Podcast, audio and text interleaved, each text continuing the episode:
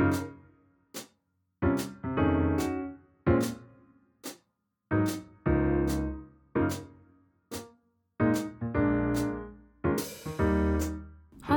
en welkom bij Bye Bye, de podcast over B+ zijn in Nederland. Welkom bij de tweede aflevering van Bye Bye, de podcast. In deze aflevering gaan we in gesprek met 4 verschillende B+ vrouwen over hun B+ zijn. Zoals sommige luisteraars weten ben ik deze podcast begonnen omdat ik zelf naar B+ mensen op zoek was en deze zichtbaarder wilde maken. Zelf ben ik ook een B+ vrouw en zocht ik dus zeker naar representatie om mezelf minder alleen te voelen. Het was voor mij dus ook heel erg fijn om verschillende B+ vrouwen te spreken en in deze gesprekken vond ik veel herkenning en uiteraard ook verschillen in onze ervaringen. De eerste B+ vrouw die ik spreek is een ambassadeur van B+NL en ook actief bij het GSA. Ze heet Jenna en via de telefoon hebben we een openhartig gesprek gehad over haar queer zijn. Luister mee.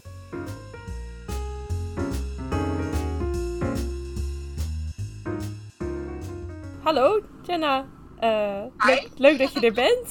Zou je jezelf even kort kunnen introduceren voor onze luisteraars? Ja, tuurlijk. Ik ben Jenna. Ik ben 20 jaar, ik ben woonachtig in Leeuwarden, Friesland. Ik ben nog student en ik heb een vriend. Oké, leuk. En wat voor label gebruik jij het liefst? Als ik de vraag mag. Het makkelijkst gebruik ik biseksueel. Maar het liefst heb ik mezelf niet in een vakje, dus queer over het algemeen. Ja, queer. Het liefst heb je jezelf niet in een vakje. En waarom is dat?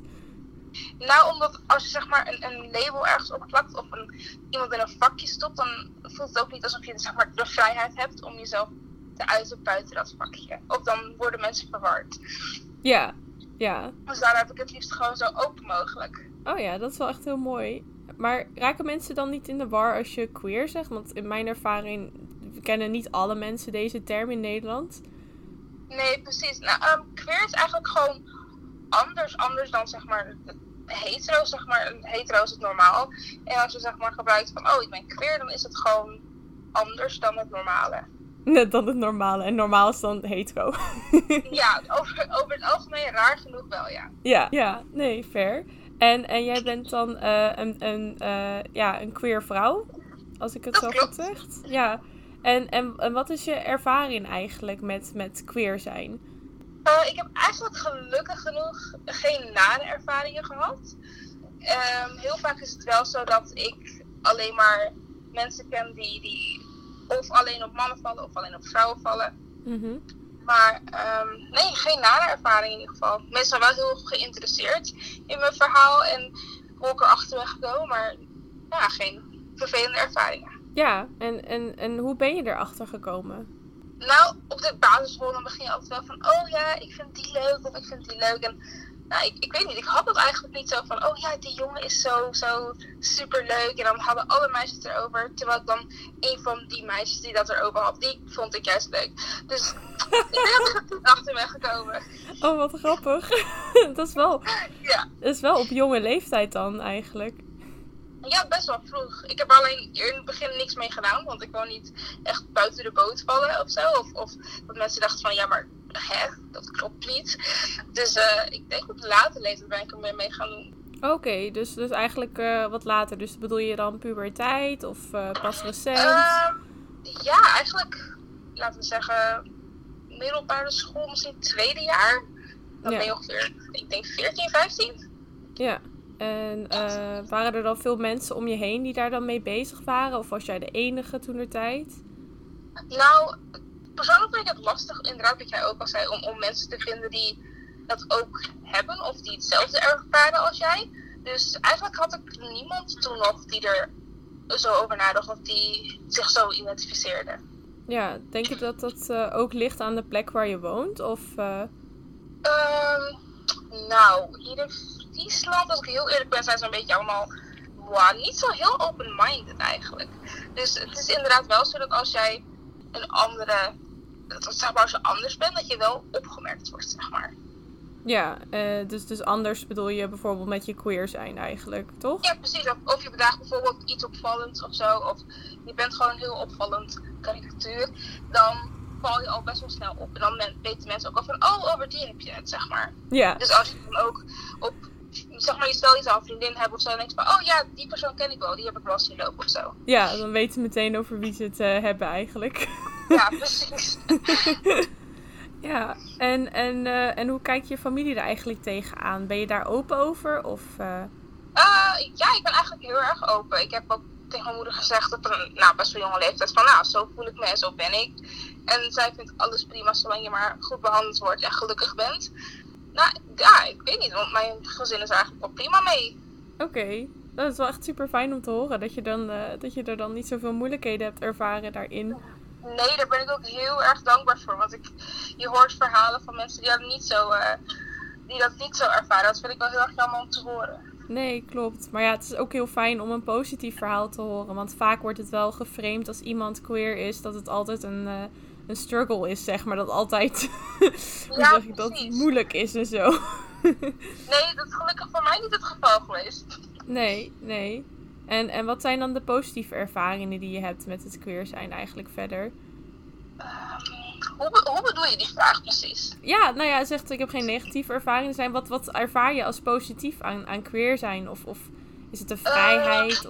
Nee, ja, vooral de vrijheid. Ik ben heel open-minded en ik ben heel go with the flow en ik zie het allemaal wel. En ik ben ook niet, zeg maar, zo gesloten of zo. Heel veel mensen denken van ja, zo moet het en zo hoort het. Maar ik sta ook open voor andere mogelijkheden. En als mensen bijvoorbeeld naar me toe komen van ja, ik struggle een beetje of ik twijfel aan mijn seksualiteit, dan vind ik het ook wel fijn om te horen dat mensen dan denken van oh, zij is open-minded of zij heeft er, zeg maar, ervaringen mee, laat me het aan haar vragen. Dus dat doet me wel goed. Dat vind ik wel een heel positief iets. Oké, dus je bent eigenlijk ook een beetje de vriend of vriendin die open staat voor andere mensen als zij moeilijkheden daarmee hebben eigenlijk. Ja, precies. Want ik zou dat niemand toewensen dat ze zichzelf niet durven te zijn. Nee, dat is ook heel mooi dat je er ook zo over denkt, inderdaad. Dus je hebt ook wel ervaringen met vrienden gehad dat ze eigenlijk naar jou toe komen en dat ze dan uiteindelijk toch ook queer blijken te zijn of een andere seksualiteit hebben dan? Ja, dat weet ik eigenlijk niet. Ik heb wel laatst een vriendin gehad die sprak wel met mij over, maar die twijfelde heel erg en dan dacht ze van ja, maar is het wel zo of niet zo?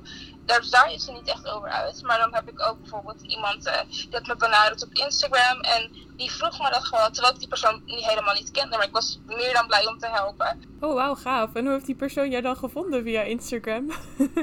Dat is een hele goede vraag. Ik kom ook op sommige pagina's dat ik denk van hoe ben ik hier eigenlijk beland? Maar ik weet niet, ik denk misschien via het GSA-netwerk of misschien... Nee, ik heb eigenlijk geen idee. Oh, oké. Maar via het GSA-netwerk, ben je daar mee bezig of ben je daar onderdeel van? Of? Ik heb een keer meegedaan aan een studentenpanel. En daar hebben ze op een gegeven moment ook een filmpje van uitgebracht. Ja. Ja, ik probeer een GSA op te richten bij mij op school. Alleen ja, toen kwam corona. Dus dat is een beetje... Ja, dat is echt naar. Kan je even nog voor de luisteraar die het misschien niet weet uitleggen wat een GSA-netwerk is? Een GSA-netwerk is eigenlijk een soort van Gay-Straight Alliance. Tenminste, daar staat het voor. Wat je daar eigenlijk mee doet, is dat je bijvoorbeeld op school een GSA-netwerk opricht. En dat is een soort van safe space voor iedereen die vragen heeft over hun seksualiteit. Of die terecht willen met hun verhaal. Of ze organiseren bijvoorbeeld ook Paarse Vrijdag of andere dingen. Dus ja, dat is eigenlijk een GSA-netwerk. Oh, wauw. Maar dat is wel echt goed dat je dat wilde oprichten in ieder geval. En wat voor plannen had je daar eigenlijk? Want op welke school zit je dan nu? Ik zit op het Friese Poort. Oké. En daar is nog geen GSA-netwerk. Zijn er op andere scholen in Friesland wel GSA-netwerken? Of? Ja, het schijnt dat er best wel veel scholen hier in Leeuwarden een GSA-netwerk hebben, ook in Friesland. Alleen bij mij op school helaas nog niet. Dus daar wou ik verandering in brengen. Ja, echt supergoed dat je dat wilt doen. En volgens mij ben je op meerdere andere manieren ook nog wel zichtbaar. Want B+Nl had die fotoserie gemaakt en daar stond jij ook op, toch? Ja, klopt, ja. Ja. Ik wilde me ook echt super blij dat ik daar mee mocht doen. Hoe ik daar ben beland is dus via het GSA-netwerk. Omdat zij dus weten dat ik daar mee bezig ben. En toen hebben ze mij een soort van doorgegeven aan hun. En die hebben mij dan weer benaderd. En ik was meer dan blij om te helpen. Ja, dat is super leuk dat je dat doet. En goed dat je dan zichtbaarheid creëert eigenlijk. En zo open bent eigenlijk. Ja, want het is eigenlijk best wel lastig soms om mensen te vinden die hier open over willen praten. En Hoe zie jij dat eigenlijk? Hoe denk je dat we meer mensen over dit soort dingen kunnen laten praten? Nou, ik denk dat als mensen... Nou, dat is best wel een lastige vraag. Ik bedoel, als mensen bijvoorbeeld openstaan om iemands verhaal aan te horen of... Hoe moet ik het uitleggen? Mensen krijgen vanaf kleins af aan, zeg maar, de basis mee. Als jij een meisje bent, dan val je op jongens. Als je een jongen bent, dan val je op meisjes. Ja. Nou, heel veel mensen worden daarmee opgegroeid. En je hebt ook bijvoorbeeld heel veel gelovige gezinnen. En die horen meestal niet van de andere kant hoe het is om dat te ervaren. Mm-hmm. Dus ik denk dat als mensen meer openstaan om iemand anders verhaal te horen, dat ze dan ook meer durven te praten, als je begrijpt wat ik bedoel. Ja, dus eigenlijk jouw openheid zorgt daar eigenlijk ook voor. Ja, ik denk dat als mensen gewoon open zijn en meer accepteren, dat mensen daar ook opener gaan zijn en meer over gaan praten. En dus dan wordt het steeds een beetje plus en dan, ja. Ja, ik kan het alleen maar positief worden en positief zijn. Ja, dat is echt mooi. En hoe zit het dan een beetje met de queer community in Friesland? Heb je daar dan veel connecties mee naast het GSA-netwerk wat je wilde oprichten? Of, Nee, helaas niet. Ik heb wel mensen die dus niet per se hetero zijn. Mm-hmm. Maar ik heb niet echt een queer netwerk hier, wat ik wel jammer vind. Ja, dus dat mis je dan wel een beetje, of niet? Ja, dat ontbreekt nog wel. Misschien is het er wel, maar weet ik er nog niet van. Dat kan ook. Alleen tot nu toe heb ik niet echt bepaald een queer netwerk gevonden. Ja, dat is wel echt jammer. Ja, nee, ik vind het zelf ook wel lastig om dat te vinden, hoor. Ja. Vooral andere B+ mensen vinden. Gewoon lastig. Ja, precies. En nu heb je dus een relatie met je vriend. En hoe staat hij daarin, in jouw seksualiteit? Nou, ik heb vanaf het begin al gezegd van ja, ik ben bi en ik val op jongens en op meisjes. En nou, hij is daar heel accepterend over. Ik had ook eerder gezegd, als hij me niet had geaccepteerd zoals ik was, dan was het waarschijnlijk ook niks geworden. Maar gelukkig genoeg is hij er best wel makkelijk in al. Ja. Ja. En hoe was het daarvoor, toen je nog aan het daten was? Of misschien toen je single was, als dat zo klopt? Hoe daarvoor was? Ik weet niet. Ik was eigenlijk niet per se bezig, zeg maar, echt op zoek of zo. Hij kwam gewoon eerder op mijn pad dan iemand anders eigenlijk. Ja. Wel leuk, toch? Ja. Ja. Maar... ja, inderdaad. Hij is dus, zeg maar, gewoon wel zelf hetero. En hij heeft ook niet echt interesse in iets anders. Of heeft ook geen gevoelens voor mannen ooit gehad. Of iets daartussen. Maar ik dus wel. Ja. En we hebben dus ook bijvoorbeeld open/polyamoreuze relatie. Oh, oké. Dat ik, omdat ik dus wel op vrouw val en best wel jong al bij hem terecht kwam. Heb ik wel gezegd, maar ik zou wel graag connecties met andere mensen willen maken. Ja. Ja, daar zit hij is ook wel open in. Ja, oké. En dat ben je dan zelf nu ook aan het onderzoeken? Ja, ik ben er niet, zeg maar, actief mee bezig. Maar ik bedoel, als er iemand, laten we zeggen, een meisje op mijn pad komt, dan zou ik dat kunnen benaderen. Oké, en wanneer kwam je daar dan eigenlijk achter dat je in staat bent om van meer dan één persoon te houden? Of dat je dat polyamoreuze aspect wel zag zitten? Ik denk toen ik al een relatie had met hem. Ja. Ik weet niet, op een gegeven moment was het er eigenlijk al gewoon. En toen heb ik er heel erg over nagedacht. En op een gegeven moment heb ik hem ook erover aangesproken. Over hoe ik me voel. En toen heeft hij me gewoon naar me geluisterd. En hebben we besproken. En daar was het best wel rustig over. Ja. Hij begreep het wel. En hij dacht ook wel van ik snap het wel. Dus ik ben er niet echt actief mee bezig. Mm-hmm. Omdat ik natuurlijk wel heel erg veel van hem hou. En ik hoef ook niet per se iemand anders te hebben. Maar als er iemand op mijn pad zou komen, dan zou ik het zien hoe het loopt, zeg maar. Ja, nee, dat is wel gewoon mooi. En vooral als je het met elkaar kan bespreken natuurlijk, dan is het al helemaal top. Communicatie is toch echt wel het belangrijkste. Ja, daar ben ik het mee eens. En... ja, je hebt zelf dus eigenlijk geen negatieve ervaringen gehad met queer zijn. Nee, ja. Wat zou je zeggen tegen andere bi-vrouwen die misschien wel tegen dat soort negatieve ervaringen aanlopen of stereotypen? Wat ik tegen ze zou willen zeggen is dat ze gewoon zichzelf moeten zijn. Ik bedoel, mensen zullen altijd wel negatief blijven doen. Het maakt niet uit wat je doet. Of je nou jezelf bent of je iemand anders voordoet. Iedereen blijft wel oordelen. Maar je zou er dan niet minder gelukkig om moeten zijn om zo goed mogelijk op hun wensen aan te passen. Nee, klopt. Dat is, dat is een mooie raad. Mooi advies. Ja. Is er nog iets anders wat je kwijt wilt aan de luisteraars? Ja, als er bijvoorbeeld een queer of een GSA of een LGBTQ plus community in de buurt is bij jou, bij degene waar die woont, gewoon benaderen. Als je het niet durft, proberen met vriendinnen over te praten. Maar probeer wel te praten over hoe je jezelf voelt. En niet jezelf te isoleren en bang te zijn dat mensen je niet zullen accepteren. Want er zijn altijd wel mensen die ervoor openstaan om naar je te luisteren. Of die je willen helpen in je pad, zeg maar, te vinden. Ja. Nee, dat is echt heel mooi. Ja, ik snap het wel. Dat isoleren. Dat ja. Sneller gebeurt. Dat zou ik niet willen dat iemand dat moet doen omdat diegene bang is om zichzelf te zijn.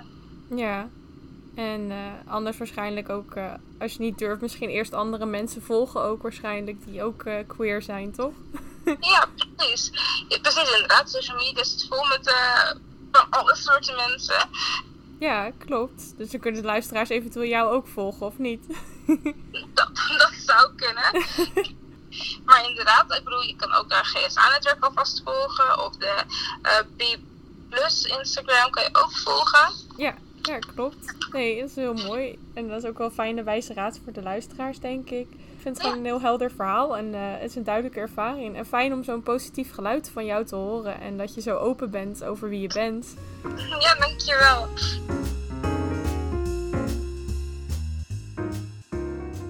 Nogmaals bedankt, Jenna, voor je openhartige gesprek.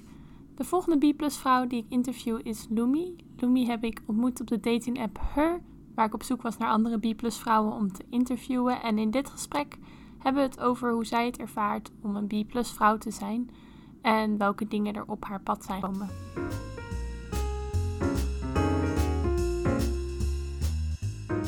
Hallo Lumi, kan jij je even voorstellen aan onze luisteraars?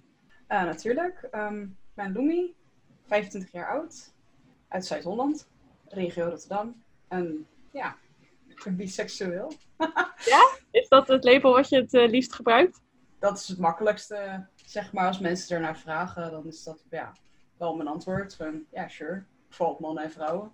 Oké, en gaat het bij jou specifiek alleen om mannen en vrouwen? Of zeg ik, neem je non-binaire mensen daar ook in mee? Of? Ja, eigenlijk wel. Ik heb er nooit echt bij stilgestaan. Dat is een beetje het ding. Ik heb het zelf niet echt door, want ik kijk meer naar een persoon in het algemeen dan wat een labeltje is dat ze daaraan hangen.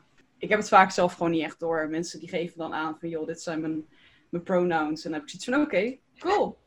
No problem. Oh, mooi. En hoe lang weet je al dat je bi bent? Ik heb het denk ik onbewust al geweten toen ik best jong was, zeg maar ongeveer vlak voor mijn puberteit. Maar ik ben er wel echt bewust van geworden toen ik net klaar was met mijn mbo-opleiding. Ja. Toen had ik al zoiets van, wacht even, er zit wel wat meer achter. Dus dat is een paar jaar geleden dan? Of? Ik zal 17 zijn geweest ongeveer. En wat voor een specifieke aanleiding waardoor je zo bewust ervan werd? Ja, want ik had toch wel zoiets van, zoals ik naar, zeg maar, mannen keek, zo keek ik dus ook naar vrouwen. En ik had toch wel zoiets van, ik voel toch wel een bepaalde soort aantrekkingskracht. Mm. Ik stond er eerst niet belachelijk bij stil, want ik was er niet zo mee bezig. En op een gegeven moment ging ik er toch wel tijd voor vrijmaken om, weet je wel, te gaan daten en dat soort zaken. En toen had ik toch wel zoiets van, wacht even. I see. En toen viel het kwartje eigenlijk van, joh, ik voel me aangetrokken tot mannen en vrouwen en alles ertussenin eigenlijk ook wel. Oké, nou, dat is echt wel nice. En hoe keek je omgeving ernaar? Of heb je het niet verteld aan je omgeving? Hoe sta je daarin?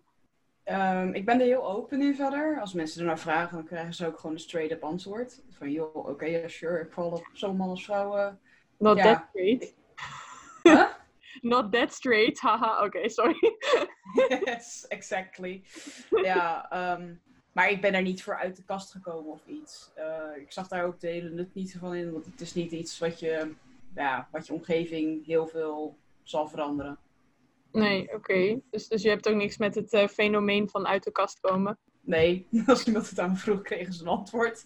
Dus dat antwoord niet, ja, dat is niet mijn probleem. En denk je dat B+ mensen niet uit de kast hoeven te komen? Dat het specifiek een seksueel ding is? Dat is totaal aan iemand. Ik had daar geen behoefte aan. Ik voelde er niet. Maar als je daar behoefte aan hebt, doe het. Maak er een groot feest van. Spring uit een taart met een bordje. Voor mij of voor. Leuk man.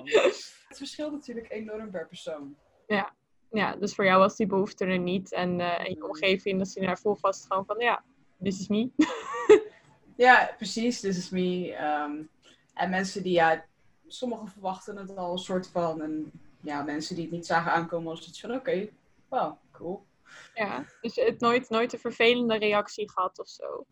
Van mensen in mijn dichte omgeving niet echt. Wel uiteraard natuurlijk het eeuwige geleur van klasgenoten en dan vaak mannelijke klasgenoten. Gezien ik in de IT ben opgeleid, had ik alleen maar mannelijke klasgenoten. Veel zo van, dus jij staat ook wel open voor trio's en zo. Nee, dat is niet hoe het werkt. Luister, ik val gewoon op beide geslachten en dat is gewoon cool. Maar dat is niet dat ik ook automatisch beschikbaar ben voor trio's en dat soort zaken. Dat is niet hoe het werkt. Ja. Dat soort geëtter heb ik dan wel gehad. Ja, dat krijg je van veel B+ vrouwen te horen inderdaad, dat het dan... Een beetje dat fenomeen van unicorn hunting is dat toch? Of, Ja, ik weet niet wat voor termen eraan hangen. Maar inderdaad, je hebt wel een beetje het gevoel... Als je dat zeg maar... Bijvoorbeeld, je hebt het op je Tinder profiel staan of zo, weet je wel. Dat je wel een beetje opgejaagd wordt van... luister, ik heb al een partner, maar... Ja, dat is leuk voor je. Ik ben geïnteresseerd. Ik ben biseksueel, niet polyamorous. Dat zijn twee hele verschillende en aparte dingen. Kunnen met elkaar zijn natuurlijk, maar... Uiteraard. Is alleen niet mijn geval. Nee. Oh, dat is wel vervelend dan. Maar heb je ook gewoon zoiets van dat je het dan aan ze uitlegde... en dat ze het dan wel begrepen of dat ze zoiets waren van... Ja.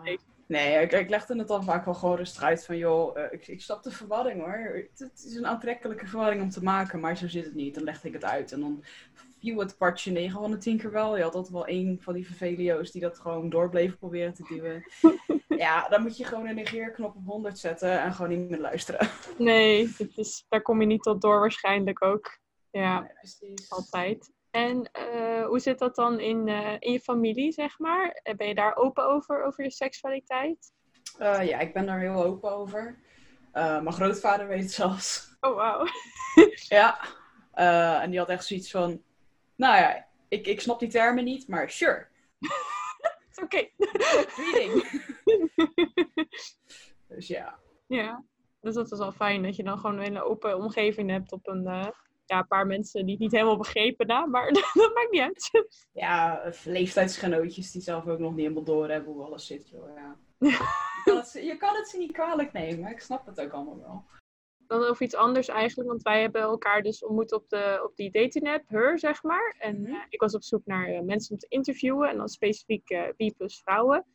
En toen gaf je aan van, ik wil meedoen eigenlijk, maar omdat ik ook denk dat er een paar mensen zijn die ik ken die dit erg zou helpen. Ik werk zelf met jongeren, ik ben een scoutingleider. Ja. En ik heb zelf explorers, dat zijn 15 tot en met 18-jarige jongeren. Nou weet ik dat toevallig mijn groepje... Is heel open en er zitten een x-aantal jongeren bij die inderdaad ook wel bij de LHBT+ community zitten.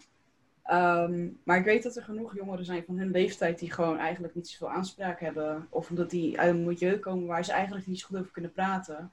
Die dit eigenlijk nodig hebben. Ja. Gewoon dat het gewoon open over gepraat wordt. Dat ze hun informatie eruit kunnen vissen. En dat ze niet zeg maar, het idee hebben dat ze raar zijn of zo. Ja, dus je wil eigenlijk laten weten, je bent niet alleen. Nee, precies, exact. En dat is natuurlijk misschien lastig om dan in zo'n context, een algemene context, om met meer mensen erbij specifiek tegen te zeggen, zeker. Het is een lastig onderwerp om op te brengen. Vooral als jongeren in kwesties uit milieus komen waar ze er gewoon echt totaal er niet over kunnen praten. Ik zal geen namen noemen, maar ik denk dat je wel een beetje in kan denken over milieu. Ik bedoel... Ik denk dat het voor hen gewoon heel belangrijk is dat ze een makkelijk medium hebben waar ze gewoon bij kunnen komen zonder zich er gestrest over te voelen. Dus je denkt ook dat dit soort dingen open besproken moeten worden. Maar in mijn ervaring gebeurt dat niet zo heel vaak. Met het onderwerp van biseksualiteit in ieder geval. Ja. Is dat ook jouw ervaring? Ja, helaas wel. Ik zie wel vooruitgang in bijvoorbeeld scholen, waar ze dus nu ook wel homoseksualiteit en dat soort zaken, waar ze die dingen proberen uit te leggen. Dus er zit verbetering in. Maar wat nog wel vaak ook een misverstand is, is als je dus biseksueel bent en je hebt dus toevallig een partner van het tegenovergestelde geslacht, dan krijg je gelijk weer iets van, oh, maar je bent toch hetero. Nee, niet hoe het werkt. Ik ben nog steeds... Ja. Mm. Ja, dus vooral voor, zeg maar, voor bijvoorbeeld panseksualiteit en biseksualiteit zou eigenlijk nog wel iets meer aandacht mogen zijn in bijvoorbeeld, ja, seksuele voorlichting. Ja. Ja, ik zie wel dat het je frustreert. Hoe komt dat? Omdat ik vaak genoeg die opmerking heb gehoord. Waar ik echt zo stond van, ja, dat is nu wel zo. Ik heb inderdaad nu een mannelijke partner. Dat is hartstikke leuk en aardig. Heel blij met hem nu hoor.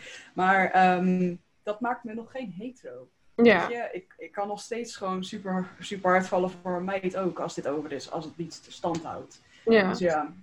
Nou ja, ik hoor zeg maar wel verschillende geluiden hierover. Sommige mensen maakt het niet zoveel uit of die gebruiken geen label. Maar bij jou is het wel, je voelt je wel gefrustreerd als mensen er dan van uitgaan dat je hetero bent. Nou, ik vind het frustrerend als mensen een label op me gaan lopen plakken. Ja. Dat vind ik een irritant iets. In principe, ik leef ook niet echt bij een label of zo. Maar als mensen mij gaan lopen labelen, dat vind ik vervelend. Vooral als het dan ook nog fout gaat. Ja, ja. Als je dus een nodige label op wil plakken, plak dan het goede label erop. En anders doe je het gewoon niet. Weet je, ga niet de augurken wegzetten als aardbeien. Dat is een hele mooie quote dit. Een hele mooie quote. Oh. Wauw. Oké. En hoe zit dat dan nu?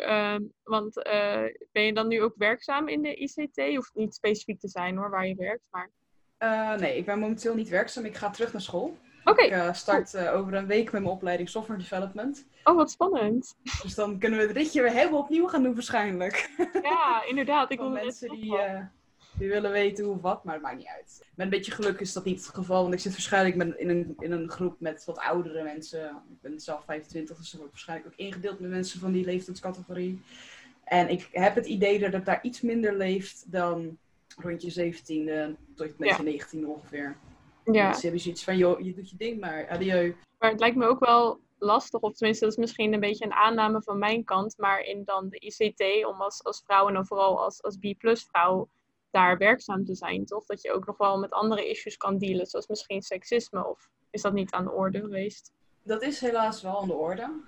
Ik heb zelf best wel veel geluk gehad met mijn werkplek, want ik ben wel werkzaam geweest in de ICT voordat ik besloot naar school te gaan.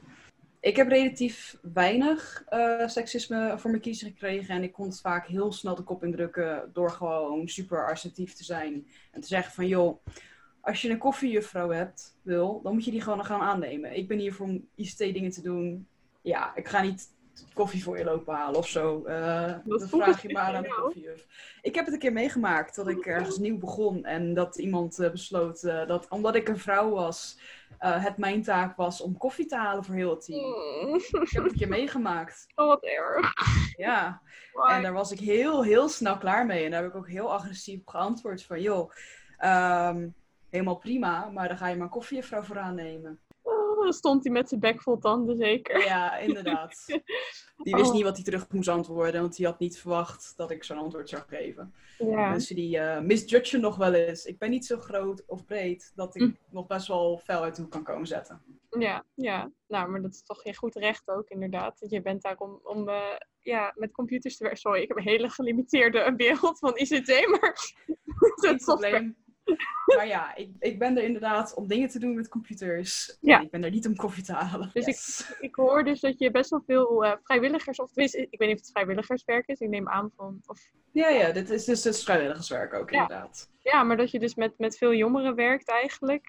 Dat is eigenlijk best wel... Ja, is het altijd je roeping geweest? Of... Ja, ik heb een beetje een bizarre jeugd gehad. Dus ik voel natuurlijk een drang om zeg maar jongeren uit een beetje probleemsituaties eigenlijk op weg te helpen. Zodat ze niet in dezelfde valkuilen vallen als waar ik ooit een keer in ben gevallen. Want dat is dan niet nodig, want dan ga je gewoon vertellen wat je niet moet doen. Een soort guide.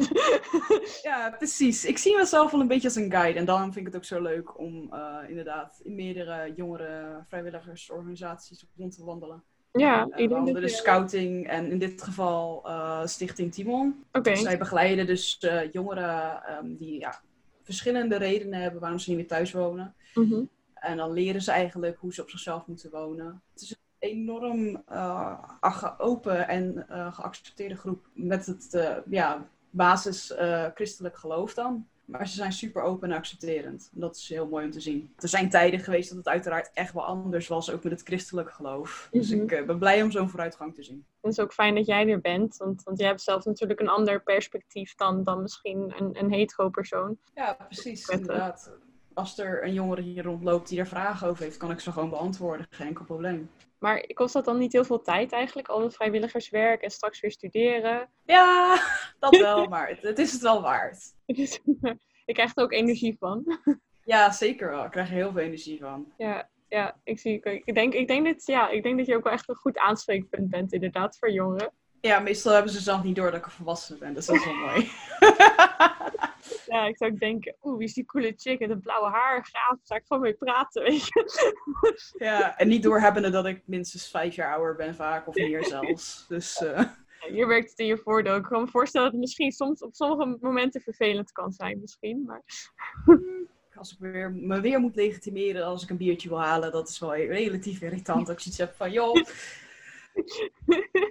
Je zou denken dat je het inmiddels door hebt. Nope.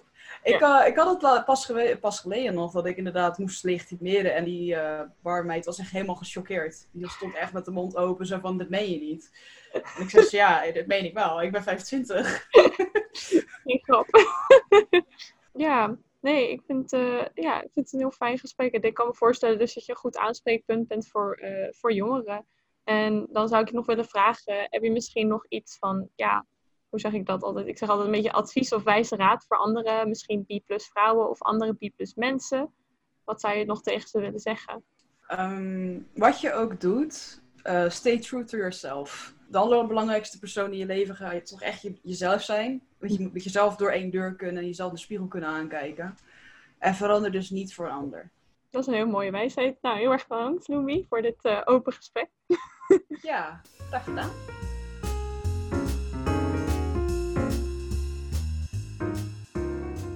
Super bedankt, Lumi, voor je bijdrage aan de podcast.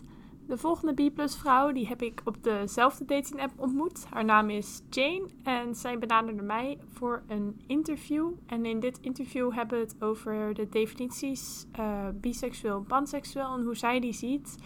En de stereotypes en stigma's die zij als B+ vrouw heeft ervaren, maar ook heeft gezien bij bijvoorbeeld B+ mannen.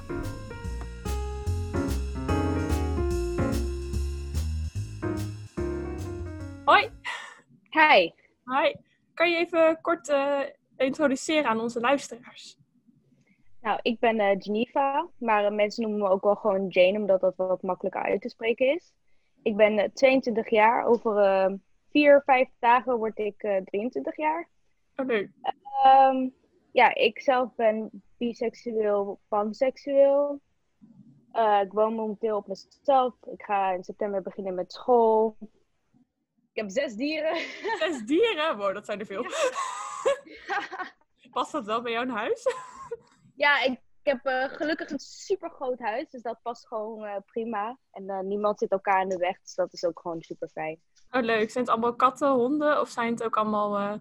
Het zijn 2 katten, Cookie en Appa. 2 honden, Cookie en Appa. 2 katten, Marsh en Mello. Een fret, die heet Twix.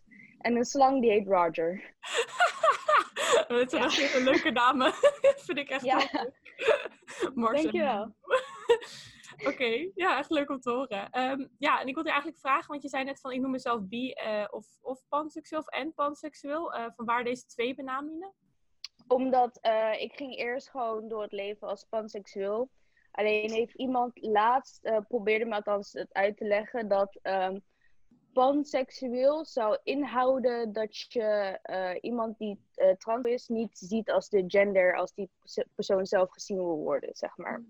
Of dat je diegene niet ziet als man of vrouw, maar iets anders. Omdat je zegt, ik ben panseksueel, ik val gewoon op persoonlijkheid, gender boeit me niet uit. En daaronder zie ik man, vrouw, non-binary, fluid, whatever. En iemand zei tegen mij dat als je panseksueel bent, dan zie je mensen die trans zijn niet als man of vrouw of whatever, wat ze gezien willen worden. Dus sindsdien heb ik het een beetje veranderd naar biseksueel, panseksueel. Maar eigenlijk zeg ik tegen mensen van, fuck die label. Fuck die label. Ik val gewoon op persoonlijkheid. Als ik je gewoon lief vind, als ik je leuk vind, als je gewoon een geweldige persoon bent, al identificeer je jezelf als stoeptegel, om heel blunt te zijn, dan vind ik jou gewoon de leukste stoeptegel die er is, weet je wel? Nou, deze heb ik nog nooit gehoord, maar die vind ik wel mooi. Ja. Ja. Dus dat zeg ik altijd als mensen me vragen van, wat houdt panseksueel in? Like, I don't care hoe jij je voelt. Of ik zou dat altijd respecteren. Natuurlijk kerken wel om. Alleen het houdt mij niet tegen om te zeggen van... Hé, ik hoef dat niet. Of ik wil dat niet. Ja. Nee, dat is toch heel mooi. Dus je probeert echt heel erg inclusief te zijn in je label. Als je er überhaupt al één aan wil geven. Ja, dat is heel mooi. En je zegt dus eerst ging je als panseksueel door het leven. Dus wanneer begon dat ongeveer? Die realisatie dat je dacht... Hé, misschien ben ik pan. Of... het begon al super vroeg toen ik als eerste op meisjes viel in plaats van jongens. Ik vond meisjes veel leuker dan de jongens. En mijn moeder die zei altijd tegen mijn vader dat ze dacht dat ik lesbisch zou worden, dat ik pot zou worden, zoals hoe zij het zegt. Ja. En toen op een gegeven moment toen ik 13 was, toen begon ik ook jongens leuk te vinden. En toen dacht ik bij mezelf van ik vind gewoon alles leuk. Alleen toen de tijd, toen die labels waren toen nog niet zo sterk, om het zo te zeggen. Dus dan was je gewoon biseksueel, of je was lesbian, of je was gay, of whatever. Ja. Dus toen dacht ik gewoon van, ja, ik ben gewoon biseksueel. En toen op een gegeven moment, toen ik volgens mij 16 was, toen leerde ik het concept panseksueel kennen. Ja. En ik had voor mijn gevoel dat ik me daar gewoon veel beter in kon plaatsen dan biseksueel. En ik... zelf zag er niks mis mee om gewoon te zeggen, ik vind iedereen leuk. En ja, zoals ik zei, laatst heeft iemand gezegd dat panseksueel niet klopt of dat niet oké is. Dus nu om mensen een beetje tevreden te houden of niet, ja, mensen niet te kwetsen of whatever, zeg ik gewoon, ja, ik ben beide en dit is hoe het is. Ja, je wil gewoon duidelijk maken, het is iedereen, ook stoeptegels. Ja, het is iedereen, ja. Dat een beetje. En hoe reageerden mensen daar dan op toen de tijd, toen jij zei van ik ben pan? Ik heb nog nooit iemand gehad die zei van ik vind dat raar, of ik vind dat niet oké, of ik snap het niet. Of ik heb juist altijd gehad dat mensen het heel mooi vonden dat ik los van gender of whatever gewoon voor iemands persoonlijkheid en karakter kan gaan en de rest me niet echt uitmaakt. Mijn ouders, die accepteerden het meteen. Mijn moeder, die zei van, ik wist het al. Mijn vader, die was zo van, moet er nu iets veranderen of zo? Of weet je? En mijn vrienden, die waren altijd zo van, ja, we wisten het allemaal, al lang al. We wachten gewoon tot jij je woordje kwam doen. Ja. Dus ik heb nog nooit iemand, of ook op bijvoorbeeld op Tinder of op Her of zo, als iemand me vraagt, wat is het? Ik krijg heel vaak het grapje van, val je op pannen? Of ben je into potten of lepels of weet ik veel wat. Ja, dat hoor ik wel echt heel graag, heel vaak. Ja, maar voor de rest nare dingen hoor ik echt gelukkig, voor mij, hoor ik dat echt nooit. Ik heb ook nooit gehad dat iemand zei van, oh ik kan niet met jou omgaan, want, weet je. Ja. Maar je hebt er dus wel gesprekken over met je omgeving. En je zei dus dat iemand laatst je erop had gewezen. Dus je bent er wel over aan het nadenken. En er zijn dus wel echt mensen die met jou daarin over gesprek gaan, zeg maar. Ik heb gelukkig een vriendengroep gemixt met jongens en meisjes. En die allemaal super comfortabel zijn met hun seksualiteit. Dus we kunnen daar gewoon over praten. En vooral met die jongens kun je daar heel goed over praten. En dat is een van die jongens die dat tegen me zei, van precies wat ik net zei. En deels kan ik er wel in vinden wat hij zegt, en deels kan ik het niet in vinden. Waarom niet is omdat door te zeggen dat ik alles en iedereen accepteer, betekent niet dat ik jou anders zie als de rest. Dus bijvoorbeeld, stel je voor, je bent fluid of non-binary of trans of iets anders. Betekent niet dat ik jou meteen zie als man of vrouw. Ik zie jou gewoon als persoon. Jij bent gewoon een persoon met je eigen persoonlijkheid, met je eigen karakter, met je eigen leven, met je eigen ding wat tussen jouw benen hangt of zit of whatever. Dat maakt niet uit, zeg maar. Yeah. Ja, het is echt heel grof gezegd.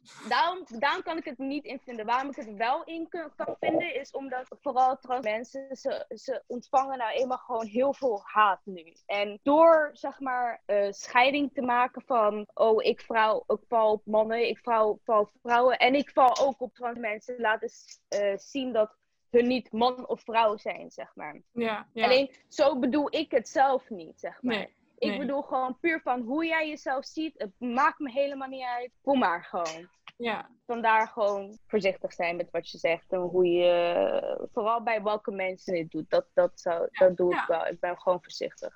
Nee, maar dat is heel goed voor je. Maar ik denk dat niet iedereen dat per se doorheeft of daar per se mee bezig is, zeg maar. Want jij kent ook alle labels, zeg maar. Of je bent bewust van dat er meerdere genderidentiteiten zijn en dat soort dingen. Ik denk dat niet iedereen daarmee bezig is. Denk je dat het iets te maken heeft met misschien jouw generatie of met je omgeving? Of gewoon dat jij het bent, dat jij dit interessant vindt? Ik denk allebei. Omdat ik heb mensen van mijn leeftijd bijvoorbeeld. Ik heb op werk bijvoorbeeld mensen die er heel erg open over zijn. En heel erg meegaand in zijn. Net zoals wat ik zei, die super comfortabel zijn in hun eigen seksualiteit. Dus ook gewoon grapjes kunnen maken, een mening kunnen laten horen. Dat soort dingen. Ja. En je hebt de andere mensen van mijn werk, die zijn zo van, nee. Ik heb er geen probleem mee als iemand zo is. Oh, ja. Maar diegene moet niet bij mij komen. Of iets.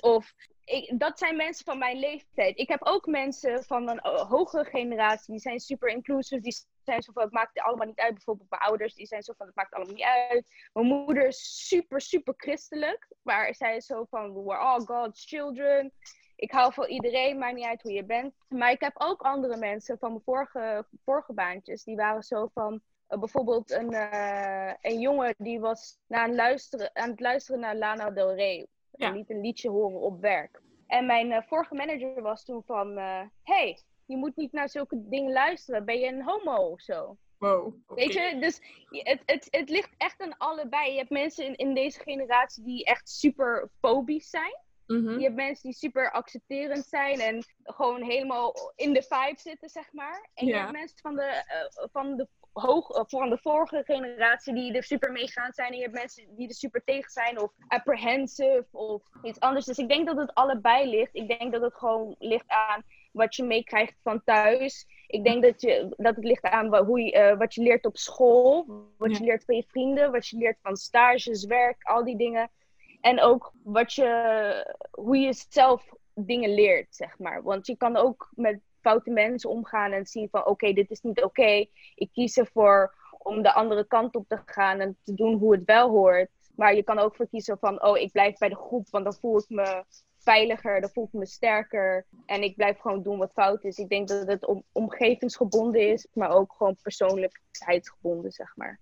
Maar je zei nu net, wat wil ik dan op terugkomen, je moeder is heel erg christelijk. Ben jij dan ook christelijk? Of ben jij zelf niet, of als ik dat mag vragen trouwens? Ik zelf ben nooit christelijk geweest. Ik heb op christelijke basisschool gezeten. Dus ik kreeg al die lessen, al die dingen tot en met groep 8. Daarna ging ik gewoon naar een normale openbare middelbare school. Verder nooit mee bezig gehouden. Ik heb er nooit echt in geloofd. Mm-hmm. Mama heeft me ook nooit geprobeerd over te halen om erin te geloven. Ze was gewoon van, wat jij wil geloven, geloof je. Ik zelf ik noem het spiritueel. Ik geloof in energieën, vibraties en universum en dat soort dingen, weet je wel. Het zou vast wel iets zijn, maar in een specifieke god, nee, dat geloof ik niet. Nee, maar het is wel fijn om te horen dat ze dan gewoon zegt van, ja, we're all God's children, dus dit is gewoon... Ja, dit is gewoon wie jij bent. Dat is wel echt heel fijn om dat te horen. Yeah. En denk je dat het ook anders is? Want dit is zeg maar een aflevering over dus B+ vrouwen. Denk je dat het ook anders is om een B+ vrouw te zijn? In tegenstelling tot misschien een B+ man bijvoorbeeld? Ja, zeker wel. Want van vrouwen wordt het gewoon veel meer geaccepteerd. Ook als je lesbienne bent. Het wordt super snel geaccepteerd. Het wordt zelfs geseksualiseerd, wat ik ook heel naar vind zelf. Ja, als man zijnde, als je uitkomt als biseksueel, dan denken de meeste mensen gewoon, oh, je bent homo. Je bent gewoon homo, maar je wilt het niet toegeven. Of zoiets, weet je wel. Je bent homo, maar je bent nog in de kast en je weet het nog niet van jezelf.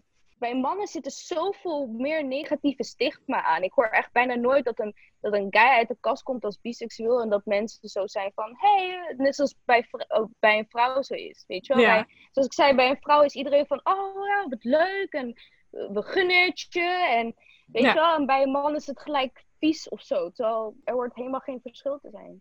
Ja, maar denk je dat het aan ligt eigenlijk van jouw perspectief? Ik denk, omdat in deze maatschappij is een bepaald beeld van hoe mannen moeten zijn. Mannen moeten sterk zijn, mannen moeten emotieloos zijn, mannen moeten hard zijn. Het hoofd van het gezin, die moeten het brood op tafel leggen en dat soort dingen. En op het moment, dat heeft allemaal te maken met je masculinity, zeg maar. Op het moment dat jij je femininity laat zien als man, word je gelijk gezien als zacht, als homo, als je bent niet sterk, je kan niet voor een vrouw zorgen, je kan niet voor je gezin zorgen. Je bent gewoon minder man dan of zo. Terwijl dat zou daar eigenlijk helemaal niks mee te maken moeten hebben. Ik denk ook dat het zeg maar ook heel veel te maken heeft met die seksuele zekerheid waar ik het over had. Zoals ik zei, mijn vrienden zijn super zeker van hun eigen seksualiteit. En daardoor kunnen ze gewoon over dingen praten, zoals bijvoorbeeld als ik aan ze vraag van, zou je homo kunnen zijn? Heb je daar wel eens aan gedacht om met een man te zijn, weet je wel? En doordat ze super comfortabel zijn in hun eigen seksualiteit, kunnen ze zo zijn van, oh ja, ik heb er wel eens aan gedacht. Alleen zag het niet echt zitten, het was niets voor mij, weet je wel? Terwijl iemand die niet echt comfortabel is in zijn eigen seksualiteit, is gelijk van, oh, noem je me homo? En nee, en bah, en, ja, zo zie je dat soort dingen gelijk, weet je wel. Dus ik denk dat het gewoon is. Dat er gewoon een bepaald beeld is van een man. Wat er verwacht wordt en hoe je moet zijn en dat soort dingen. En als jij niet voldoet aan dat beeld, dan ben je zacht homo of weet ik wel wat je wil noemen. En dat is slecht, blijkbaar, volgens de maatschappij. Ik weet ook niet waarom. Ja, maar blijkbaar. en dat B+ vrouwen geseksualiseerd worden. Dus dat is eigenlijk het andere kant van het verhaal misschien. Heb jij dat zelf meegemaakt eigenlijk? Of heb je daar verhalen over gehoord? Nou, wil je er niet over praten? Kan ook. Ik heb toevallig laatst was er een gozer die al een tijdje probeert mij te fixen, om het zo maar te zeggen. Ja. Mij in het bed te krijgen en zo. En die jongen, die weet dat ik biseksueel, panseksueel ben. Ja. En die heeft toen zijn Friends with Benefits, heeft hij toen op mij afgestuurd. En in de hoop dat zij met mij kon flirten en dat ik dan een trio met hun zou aangaan. Zeg maar, weet je wel? Toen was het van, maar je bent toch bi? Je houdt toch ook van meisjes? Hij wil ons gewoon heel graag dingen met elkaar zien doen. Dat zou hij heel leuk vinden. En I'm like, guys, my sexuality is not a toy. Weet je wel? Ja. Of ik krijg ook heel vaak straight girls, gewoon hetero meisjes die naar me toe komen en die zeggen van, ik heb nog nooit iets gedaan met een meisje en ik zou het een keer willen doen en zo. En dan ben ik ook zo van, it's not a toy, weet je? Yeah. In tv, op films wordt het ook altijd zo afgebeeld. Dat je het biseksuele meisje, maar dat je daar maar iets mee kan gaan proberen. En uiteindelijk wordt dat meisje altijd gefriendzoned of whatever, weet je wel. Mensen, het wordt gewoon zo afgebeeld. Mensen denken dat het oké is. Mensen zeggen tegen elkaar dat het oké is. En but it's not okay. It's actually really weird. It's really, really weird. Het zou heel raar zijn dat als ik naar mijn biseksuele jongensvriend zou gaan met een andere guy. En dat ik hem op die guy zou afsturen. En dat hij zou zeggen van ze wil ons gewoon heel graag dingen met elkaar zien doen en zo. Dat is weird. Dat is really weird. Maar ik snap ook niet waarom het dan zo vaak voorkomt. Of tenminste dat biseksuele vrouwen er vaker dan tegenaan lopen. Dat ik denk van, waarom is dat zo genormaliseerd? Wat heb je nog tegen ze gezegd dan? Van gewoon, het is raar. Laat me met rust. Of ik heb gezegd dat je zulke dingen niet zomaar zo kan seksualiseren. En niet zomaar aan mensen kan vragen. Maar ik heb ook tegen haar gezegd dat mijzelf... Die jongen, die boeide hem helemaal niet. Want ik heb niks met hem te maken. Ik heb hem geblokt op alles. Ik wil verder niks met hem praten. Ik ga hem geen aandacht geven. Maar ik heb tegen dat meisje gezegd... laat mensen je niet gebruiken voor zulke dingen. Want hij gebruikt je nu alleen maar. Hij stuurt je letterlijk op een ander meisje af... om iets te gaan doen voor zijn eigen seksuele genot. Hij gebruikt je nu gewoon. Ik heb tegen haar gezegd, je hebt mijn Instagram, je hebt mijn Snapchat... je kan altijd met me komen praten, we kunnen vrienden zijn. Alleen... wees gewoon heel voorzichtig, weet je. Het is een enge wereld, weet je wel. Ja, maar het is heel goed dat je dan in plaats van dat je er eigenlijk heel erg negatief zou kunnen benaderen... heb je het op een hele positieve manier heb je dat zo gedaan. En ook solidair met haar eigenlijk. Dat vind ik wel echt heel mooi. Ja, we zouden elkaar juist moeten supporten en moeten steunen. En niet op elkaar moeten haten of uitschelden of ruzie maken. We moeten gewoon uitzoeken van waar komt het vandaan? Waarom doen mensen wat ze doen? Weet je? Praten over, communiceren over en komt tot een oplossing. En ruzie is vaak helemaal niet nodig, weet je wel? Nee. Het is vaak doen mensen dat gewoon uit onbegrip. Ze weten het niet beter. En you gotta educate them. Je moet ze gewoon laten zien van dit is hoe het zit, dit is hoe het hoort. En doe ermee wat je wil doen. Misschien word je er een wijzer persoon van. Misschien word je er een beter persoon van. Maar in ieder geval ben je nu bewust van hoe het zit, weet je wel? Ja, klopt. Dat is een heel mooie boodschap. En dat vind ik ook een heel mooi en open gesprek. Dat wil ik eigenlijk als laatste vraag om het af te ronden. Heb je nog meer wijsheden of heb je nog een mooi advies dat je mee wil geven aan andere B+ vrouwen eigenlijk? Aan B+ vrouwen niet per se, maar meer gewoon aan alle mensen gewoon, als dat mag. Ja, natuurlijk. Dat ook. Ik raad mensen heel erg aan om onderzoek te doen naar het concept onconditionele liefde. Mm-hmm. En dat houdt in dat je van iemand houdt of met iemand bent zonder condities. Dus bijvoorbeeld dat je niet iemand zegt van ik wil dat je zo of zo bent of dat je dit of dat doet. Je moet gewoon van die persoon houden van hoe die is en niet van het beeld wat jij denkt dat die persoon kan zijn. En dat is onconditionele liefde. En ik raad mensen aan om daar onderzoek naar te doen. Want heel veel relatieproblemen of liefdesproblemen die mensen hebben, die stammen echt daarvan af. Doe alsjeblieft onderzoek daarna. Het gaat heel interessant zijn. En als het niet voor je is, dan heb je maar gewoon iets leuks gelezen of een leuke video erover gekeken. En dan ben je maar 5 minuten van je leven kwijt en dan ga je gewoon verder met je leven. Ja, dat is waar. Ja, ik had het altijd proberen, toch? Ja. Ja, nee, super. Heel erg bedankt voor dit open gesprek, Jane. En bedankt dat je hier over hebt gesproken. Ja, dankjewel dat ik mee mocht doen.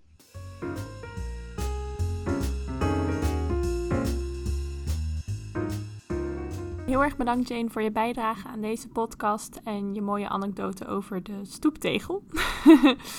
En dat brengt mij tot het laatste gesprek van deze aflevering met Eileen.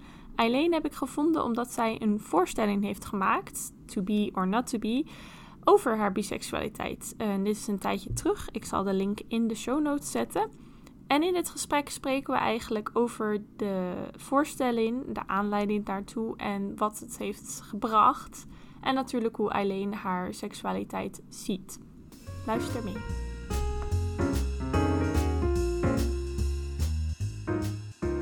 Dus welkom Eileen bij de podcast en super fijn dat je mee wilt doen. Zou je jezelf kort kunnen introduceren?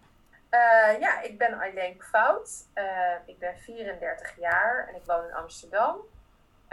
Ik ben theatermaker en kok en actrice. Ja, dat was het denk ik. Dat was het. Het is al best heel veel.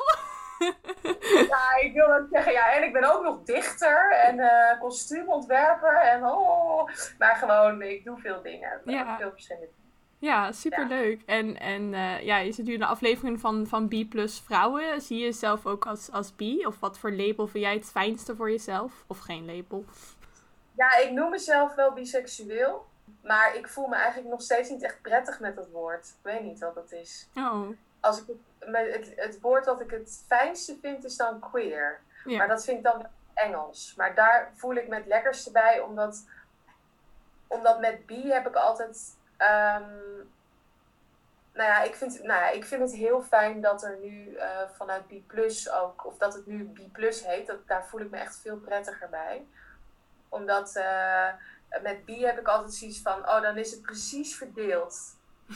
En dan is twee geslachten, precies deze twee geslacht waar je op valt. En dan, is het precies evenveel op mannen als evenveel op vrouwen. Terwijl ik voel me ook aangetrokken tot non-binair trans mensen. En kan dat dan niet? Of soms denk ik, heb ik een hele periode dat ik gewoon alleen maar op mannen val. En dan weer een periode dat ik alleen maar op vrouwen val.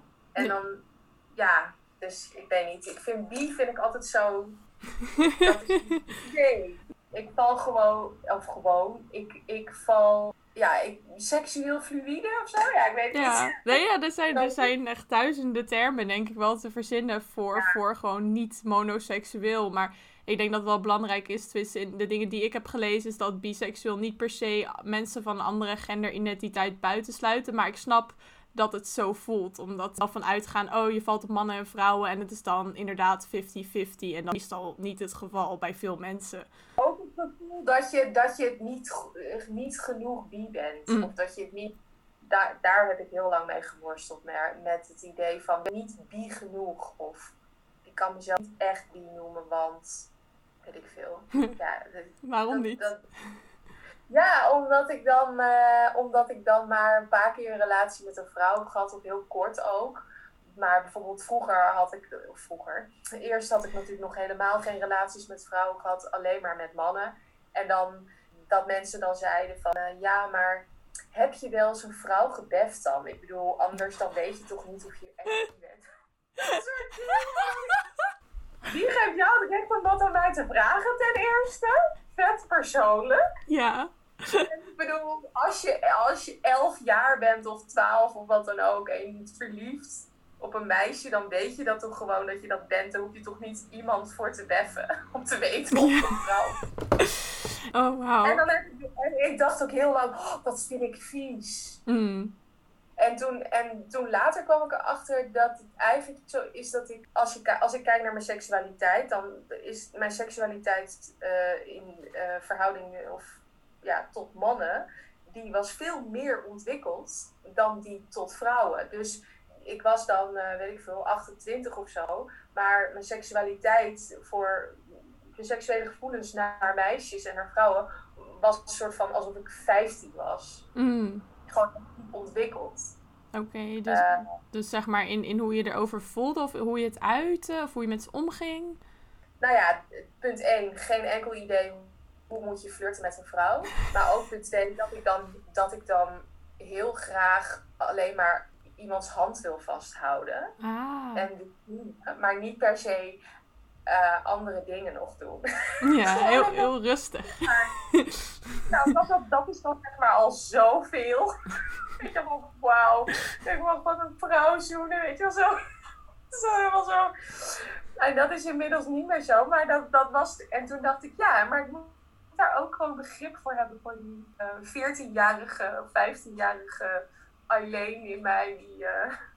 First base. Ja, dat kan toch ook spannend zijn. Dat is het toch ook een beetje. Als je ergens geen ervaring mee hebt, dan is het gewoon spannend om dat te doen. Dan kan je het beter rustig aandoen, toch? Maar je zei net van dat je op 11-jarige leeftijd eigenlijk al verliefd was op een meisje. Of was dat een voorbeeld?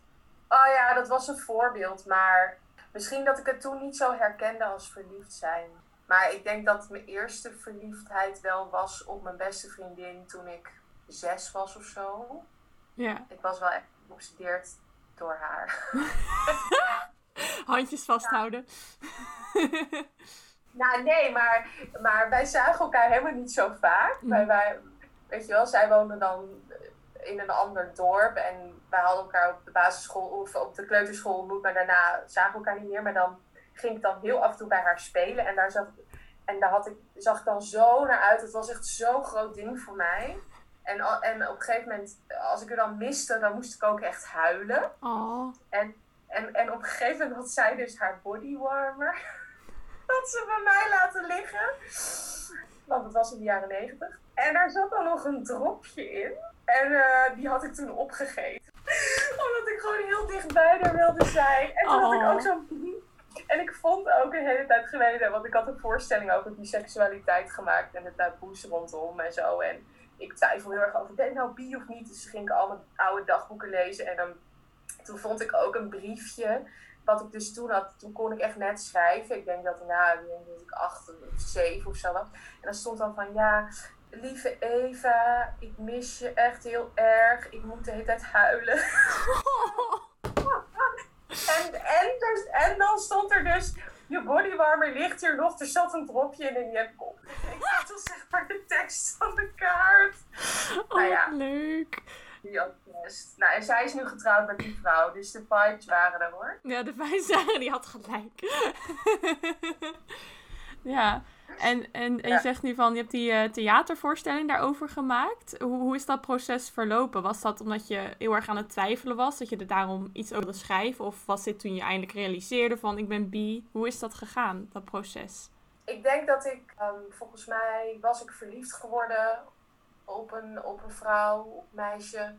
En dat was weer stuk gelopen. En dat was eigenlijk de eerste keer dat ik echt ook seksuele ervaring met een vrouw had. En dat hield ik allemaal heel erg geheim, heel erg voor mezelf. Tenminste, een paar mensen wisten het wel, maar het voelde echt voelde heel kwetsbaar en heel eng en heel nieuw en zo.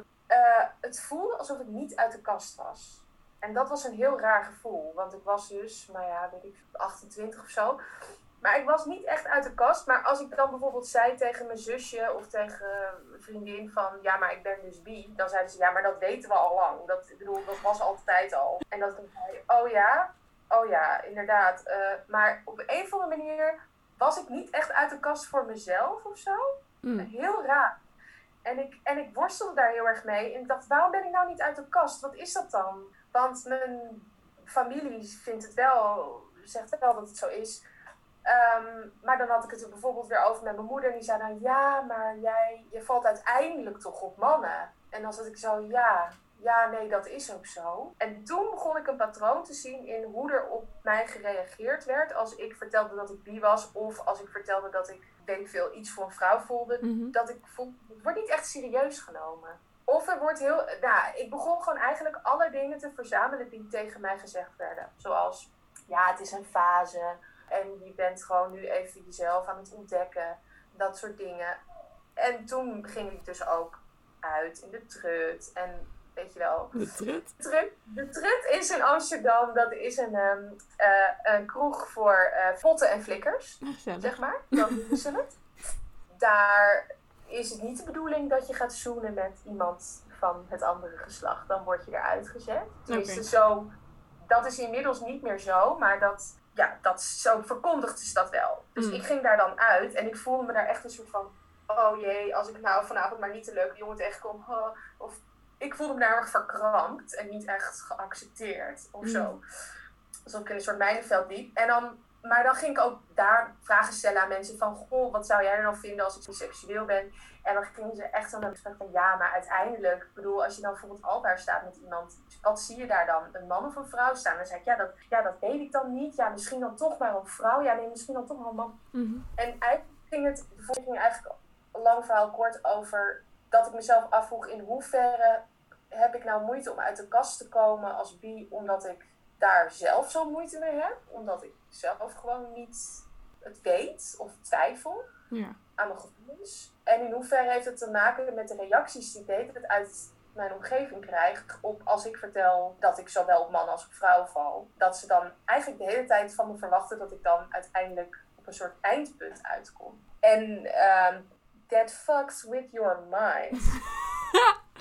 Ja, nee, dat snap ik. Vooral als het van beide kanten, wil ik niet zeggen, maar van eigenlijk hetero mensen komt en eigenlijk ook van de gay community, waarvan je denkt, ja, je bent wel onderdeel van de acronym, zeg maar, de B zit erin, maar... Nee, totaal ondergesneeuwd die B. Ja. Inmiddels meer, maar dat was wel echt... Mensen namen dat gewoon echt niet serieus. Mm-hmm. Er was gewoon angst ook voor bi's. Zo van, ja, maar dan ga je dus uiteindelijk vreemd, of... Oh. Ja, lekker balletjes eten. Of... Ja, ik zou het echt heel goor vinden als je dan uiteindelijk toch weer met een man gaat. Ik gewoon... En hetero's die dan zeggen van... Oh, maar dit is toch meer om uit te kiezen? Dat ik dan echt denk... Nee, want ik vind jou bijvoorbeeld niet leuk. Ja, het is niet alsof ik iedereen vet lekker vind die op straat rondloopt opeens. Ja, ja. En dat heb je dan zeg maar samengebundeld in eigenlijk dus die voorstelling. En hoe reageerden mensen daarop, op die voorstelling? Nou, dat was wel mooi. Er waren natuurlijk heel veel bies die kwamen. En ook heel veel mensen die kwamen, maar niet openlijk bi waren, maar dan aan mij ging vertellen, ja, maar ja, ik heb ook, ben ook in de jaren 80 verliefd geweest. Of ik heb ook mijn lesbische periode gehad. Of ook een oma van een vriendin van mij die kwam. Ja. En die zei, ja, ik ben op de meisjesschool, toen ik op de meisjesschool zat. Zo'n hele chique dame, weet je wel. Ja, dit was mijn beste vriendin. Daar had ze een foto meegenomen. Daar was ze dan super verliefd op. En... geweest. Ze was gewoon ook bi. Maar niemand zei dan echt van, ja, maar ik ben dan ook bi of zo, weet je wel. Dat was dan allemaal zo. Maar waarom denk je dat dat is? Dat mensen dat dan toch niet uitgesproken zeggen van, ik ben bi? Ze vinden het... Ik denk dat de meeste mensen vinden het een fase. En ze vinden ook dat er meteen zo'n oordeel aan hangt. Het is meteen zo'n groepje waar je bij hoort. En ik denk dat logisch is, want ik bedoel, als je zegt ik ben lesbisch of zo, dan hoor je meteen bij ook niet alleen een seksualiteit, maar ook meteen een soort subcultuur, mm-hmm. waar je helemaal niet thuis bij voelt. Dan denk je van, ja, maar ik ben niet zo'n soort iemand. En want dan heb je een bepaald beeld over wat dan een lesbie is of wat dan homo is. Mm-hmm. Er zijn zoveel soorten lesbisch als er mensen zijn die lesbisch zijn. Ja, ja, sowieso. Dus, maar wat zou dan de bi-subcultuur zijn? Want ik vind het moeilijk om er één te vinden. Een beetje desperate figuur of zo. Die niet kan kiezen. En die vet promiscu is. Die de hele tijd met iedereen naar bed wil. En de hele tijd trio's wil. En ik weet niet. Een soort losbandig type of zo. Ja. Dat is het idee wat ik afkreeg. En niet monogaam, hè? Ook. Ja, niet monogaam. Oh, ik ben wel echt... monogaam. Maar dat is inmiddels wel echt veranderd, vind ik. Ja? En het was mooi, want ik had die voorstelling gespeeld in dus allemaal gaykroegen in Amsterdam. In de trut dus ook. En de mensen bij de trut, die zijn echt met me in gesprek gegaan. En die zeiden van, ja, nee, kijk, nu kennen we je. Dus dan weten we gewoon wie je bent. En dan maakt het ook niks uit. En... ik denk dat zij toen ook wel zijn gaan nadenken van, oh ja, waarom hebben we die regel nou? Volgens mij hadden ze die regel ook om zichzelf te beschermen. En ik denk dat de LGBT-community gewoon dat heel erg nodig heeft gehad om zichzelf te beschermen, omdat, ja, je bent kwetsbaarder. Ja. Dus ik wil niet dat er pottenkijkers komen, zeg maar. Nee, snap ik. Ik heb gewoon geprobeerd om... niet per se een oordeel te geven over de community, over hoe dat was. Want ik voelde me er afwisselend welkom en afwisselend niet welkom. Maar ik heb gewoon geprobeerd in de voorstelling te laten zien dat het ook logisch is. En dat het gewoon iets is om het over te hebben. En om het gesprek over aan te gaan. En ja, en je hebt wel het idee dat nu meer gebeurt, zeg maar. Waar zie je dat aan? Nou ja, bijvoorbeeld genderfluiditeit, seksuele fluiditeit. Het woord fluiditeit wordt lekker veel gebruikt. Dus denk ik van, ja, ik denk dat het wel makkelijker is. Ik zie gewoon veel mensen omheen die dat gewoon meteen serieus nemen. Als je zegt ik ben bi, dan dat slaan ze op en dan vanaf dat moment... vragen ze, hoe gaat het in de liefde? Heb je nog een leuke man of een leuke vrouw of een leuke wat dan ook ontmoet? Ja. En niet zo van, weet je wel, maar mensen moeten er echt aan wennen van, oh ja, wacht even. Het is dus niet één ding. Of het is niet alleen zat in een fase, maar ik kan er nog steeds naar blijven vragen. Ja, ik vind het wel veranderd. Ja, nee, dat is fijn om te horen sowieso. Want ja, als je zegt in die voorstelling benadruk je eigenlijk al... Nou ja, dan heb je het over de stigma's. Want een bi-persoon of bi-plus-personen zijn op hun eigen manier natuurlijk heel kwetsbaar eigenlijk. En die hebben zelf eigenlijk dat ze dan in zo'n soort van stereotypen worden gegoten. Ja, hoe kunnen we eigenlijk ervoor zorgen dat B+ mensen eigenlijk hun eigen subcultuur hebben... waar ze zelf zich veilig zouden kunnen voelen? Of is dat niet nodig? Nou, dat, dat vind ik altijd heel interessant of zo. Want, want wij hebben helemaal niet de neiging om elkaar op te zoeken. Nee. Hè? Of tenminste, gaat niet met z'n allen gezellig. Ik bedoel, in die zin, ik val niet alleen maar op biseksuele mensen. Ja. Ik denk dat wij bewegen ons in verschillende communities. Hoe is dat dan voor jou? Heb jij ook altijd het gevoel dat je een soort van een deel van jezelf dan ergens moet achterlaten als je bijvoorbeeld naar een lesbische kroeg gaat? Of wel? Ja, dat idee heb ik wel heel erg. Ik merk ook als ik dan iemand date die ook queer is, zeg maar in die zin, dat ik dan voel dat ik vollediger gezien word en dat ik dat idee heb dat ik dan zeg maar helemaal, of tenminste een groter deel gezien word, tenzij, ja, in tegenstelling tot conversaties of daten met hetero mensen. Ja, is dat niet, jij hebt dat niet hetzelfde gevoel, of wel? Ja, jawel, ja. Ik heb dan het gevoel van, nou, dat is wel echt wat ik heb ontdekt. Dat ik gewoon, soms voel ik me heel erg hetero en soms heel erg niet. Ja. Dat klinkt heel raar. Ja, niet hetero, maar in de zin van bijvoorbeeld ook hoe ik me kleed of zo, weet je wel. Ja. Ik kan ook echt periodes hebben dat ik echt alleen maar colbertjes draag. En ik heb echt heel veel colbertjes, moet je in mijn kast zien. Maar dat heb ik altijd al gehad. Ik hou gewoon heel erg van eigenlijk een pak aan hebben. Mm-hmm. En dan kan ik me soms echt gewoon een lekkere pot voelen. Dus gewoon lekker, gewoon, ik weet niet, dan voel ik me op een andere manier aantrekkelijk.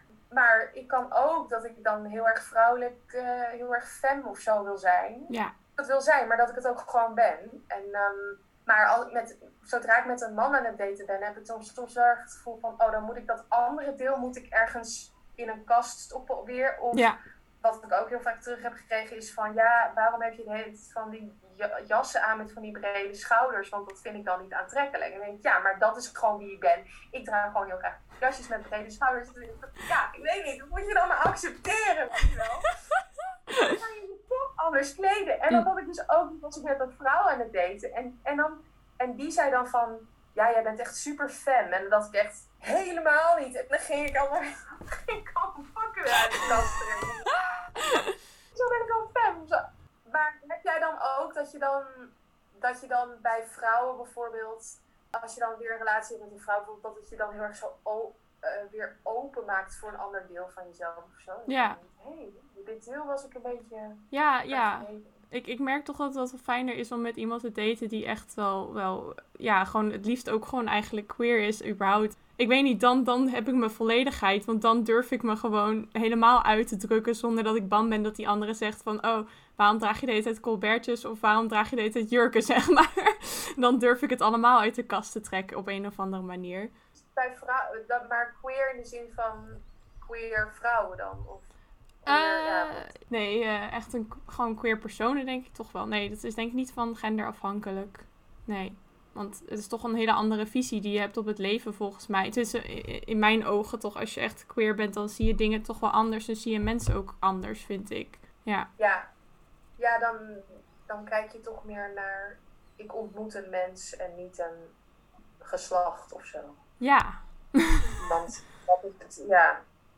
Ja. Maar aan de andere kant vind ik echt wel zowel mannelijke energie als vrouwelijke energie, of het nou bij een man is of een vrouw, dat maakt wie dan ook, of non-binair, vind ik heel, heel aantrekkelijk. Ja. Dus ik kan echt genieten van die verschillende energieën en daar me toe aangetrokken voelen. Dus misschien dat ik daarom ook homomannen soms heel aantrekkelijk vind. Ja. Of queer mannen. Ja, omdat ze dat zijn niet bang meestal, omdat het een stukje vrouwelijke energie ook te ontarmen. En ik begrijp het heel goed, dat is ook gewoon heel fijn als iemand dat kan doen, zodat je gewoon die dualiteit blijft houden. Want iedereen heeft mannelijke en vrouwelijke energie, zeg maar. Ja, maar ja, ik wilde als laatst nog zeggen van, laatst was mij gevraagd, of laatst, dat was al een half jaar geleden. Ja. Bij een queer storytelling night van Sanne Pols. Ik weet niet of je die kent, maar die had een queer storytelling night georganiseerd in Amsterdam ergens. En had ze gevraagd of ik dan mijn coming-out verhaal wilde vertellen. Maar dat was echt voor mij een grote ramp. Ja? Omdat ik er eigenlijk achter kwam dat ik nog steeds niet helemaal uit de kast ben of zo. Vooral voor mezelf. Of dat ik heel erg voelde dat het een proces is nou ja, ik vroeg me gewoon af of dat dan bijvoorbeeld ook geldt voor andere mensen binnen de community. Omdat je niet hetero bent, dat je gewoon sowieso je hele leven ineens door uit de kast aan het komen bent of zo. Dat... Ja, vooral als je natuurlijk in een relatie met een man zou zitten, dan moet je wel telkens weer uit de kast komen bij nieuwe mensen eigenlijk. Of nou ja, maakt niet uit. Eigenlijk altijd. Welke relatie dan ook, moet je altijd uit de kast komen. Want mensen gewoon vanuit gaan dat je monoseksueel bent. Maar ook, heb jij dan ook dat je dan altijd maar zo blijft twijfelen? Of dat je denkt van, hé, hoe kan ik nou dit en dat of zo? Dat je dan denkt... Ja, maar dat probeer ik echt gewoon... Ik denk gewoon van, nou ja, ik ben gewoon queer. Hoe ik de wereld zie is queer. En dat heeft gewoon heel veel lagen. En daarom gebruik ik die term ook het liefste. Omdat het dus gewoon zo... allesomvattend is met gewoon genderexpressie en hoe ik me voel en hoe ik aantrekkelijk vind. En ik heb gewoon zoiets van, ja, er zijn gewoon heel weinig mensen open over en er is geen één manier om queer te zijn. Het is gewoon hoe jij jezelf noemt, zo ben jij ook en andere mensen moeten dat respecteren. Ja, maar het is wel, het is een proces. Daarom maak je waarschijnlijk de podcast ook. Ja, het is wel onderdeel van mijn proces inderdaad om andere mensen te zoeken die zich... ook als B+ identificeren en ook andere mensen te helpen die net zoals bij jou aan het einde van je voorstelling dan langskomen en zeggen, hé, ik ben... of die dan misschien niet zo benoemen, maar zich wel gezien kunnen voelen, zeg maar. Dat een beetje. Ja. En meestal vraag ik dan ook altijd als laatste van wat voor advies of wijze woorden zou je geven aan andere B+ vrouwen of B+ mensen in het algemeen? Nou, dat is iets waar ik zelf gewoon nog steeds mee bezig ben. Is om de hele tijd opnieuw... ruimte te geven aan mijn gevoel, mijn emoties rondom verlangen, wat voor verlangen dan ook en naar wie dan ook. Ja. En dat als ik merk dat ik op een bepaalde manier geniet van iemand of gevoelens heb, dat ik dat dan voor mezelf erken en dat niet per se probeer in te delen, maar wel zeg dat valid of dat is een beetje in die zin, omdat ik zelf zo mijn hoofd heb gebroken over of het nou echt was wat ik voelde of niet. Terwijl, dan ga je dus nadenken over je hart. Over wat er in je hart gebeurt. Of in je lichaam. Ja, dat is gewoon... Daar word je echt depressief van. Ja. Daarom begon ik ook met die voorstelling. Omdat ik eigenlijk merkte dat ik gewoon een beetje somberder van werd. En nu voel ik me veel vrolijker. Dus het kan ook zijn dat je iets voelt wat nog nooit... wat je bij niemand herkent. En dan, maar dat is ook waar. Ja. Weet je wel? Dat is allemaal, dat doet er allemaal toe. Ja, dat is mooi. Dat is ook leuk om te horen zo. Het doet er allemaal toe. Nou, heel erg bedankt voor je open en eerlijkheid tijdens dit interview en je bijdrage aan deze podcast.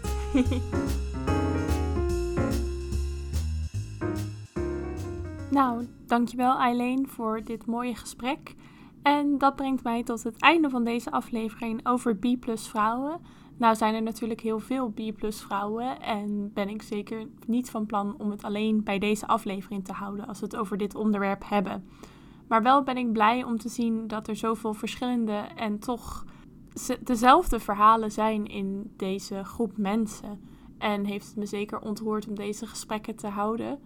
En hoop ik dat jij als luisteraar er ook iets van mee hebt genomen. Om ervoor te zorgen dat deze podcast niet 2 uur lang duurt, wil ik het hierbij laten. Zoals altijd, laat even een recensie achter op bijvoorbeeld Apple Podcasts of raad deze aflevering of de show aan al je vrienden, familie. En volg me natuurlijk op Instagram onder de handle @byebye podcast of kijk even op de site www.byebye-podcast.com. Daar zul je ook de transcriptie vinden en deze zal ik zeker linken in de show notes. Ik doe deze afleveringen helemaal in mijn eentje, dus de transcriptie kan wat langer duren. Maar ik zal jullie op de hoogte houden via Instagram wanneer de transcriptie volledig en foutloos op het internet staat. Over 2 weken komt er weer een nieuwe aflevering en ik zal vast een tipje van de schuin lichten. Deze aflevering zal Chronisch Bi heten. Mochten jullie raden waar het over gaat. Tot over 2 weken. Bye bye!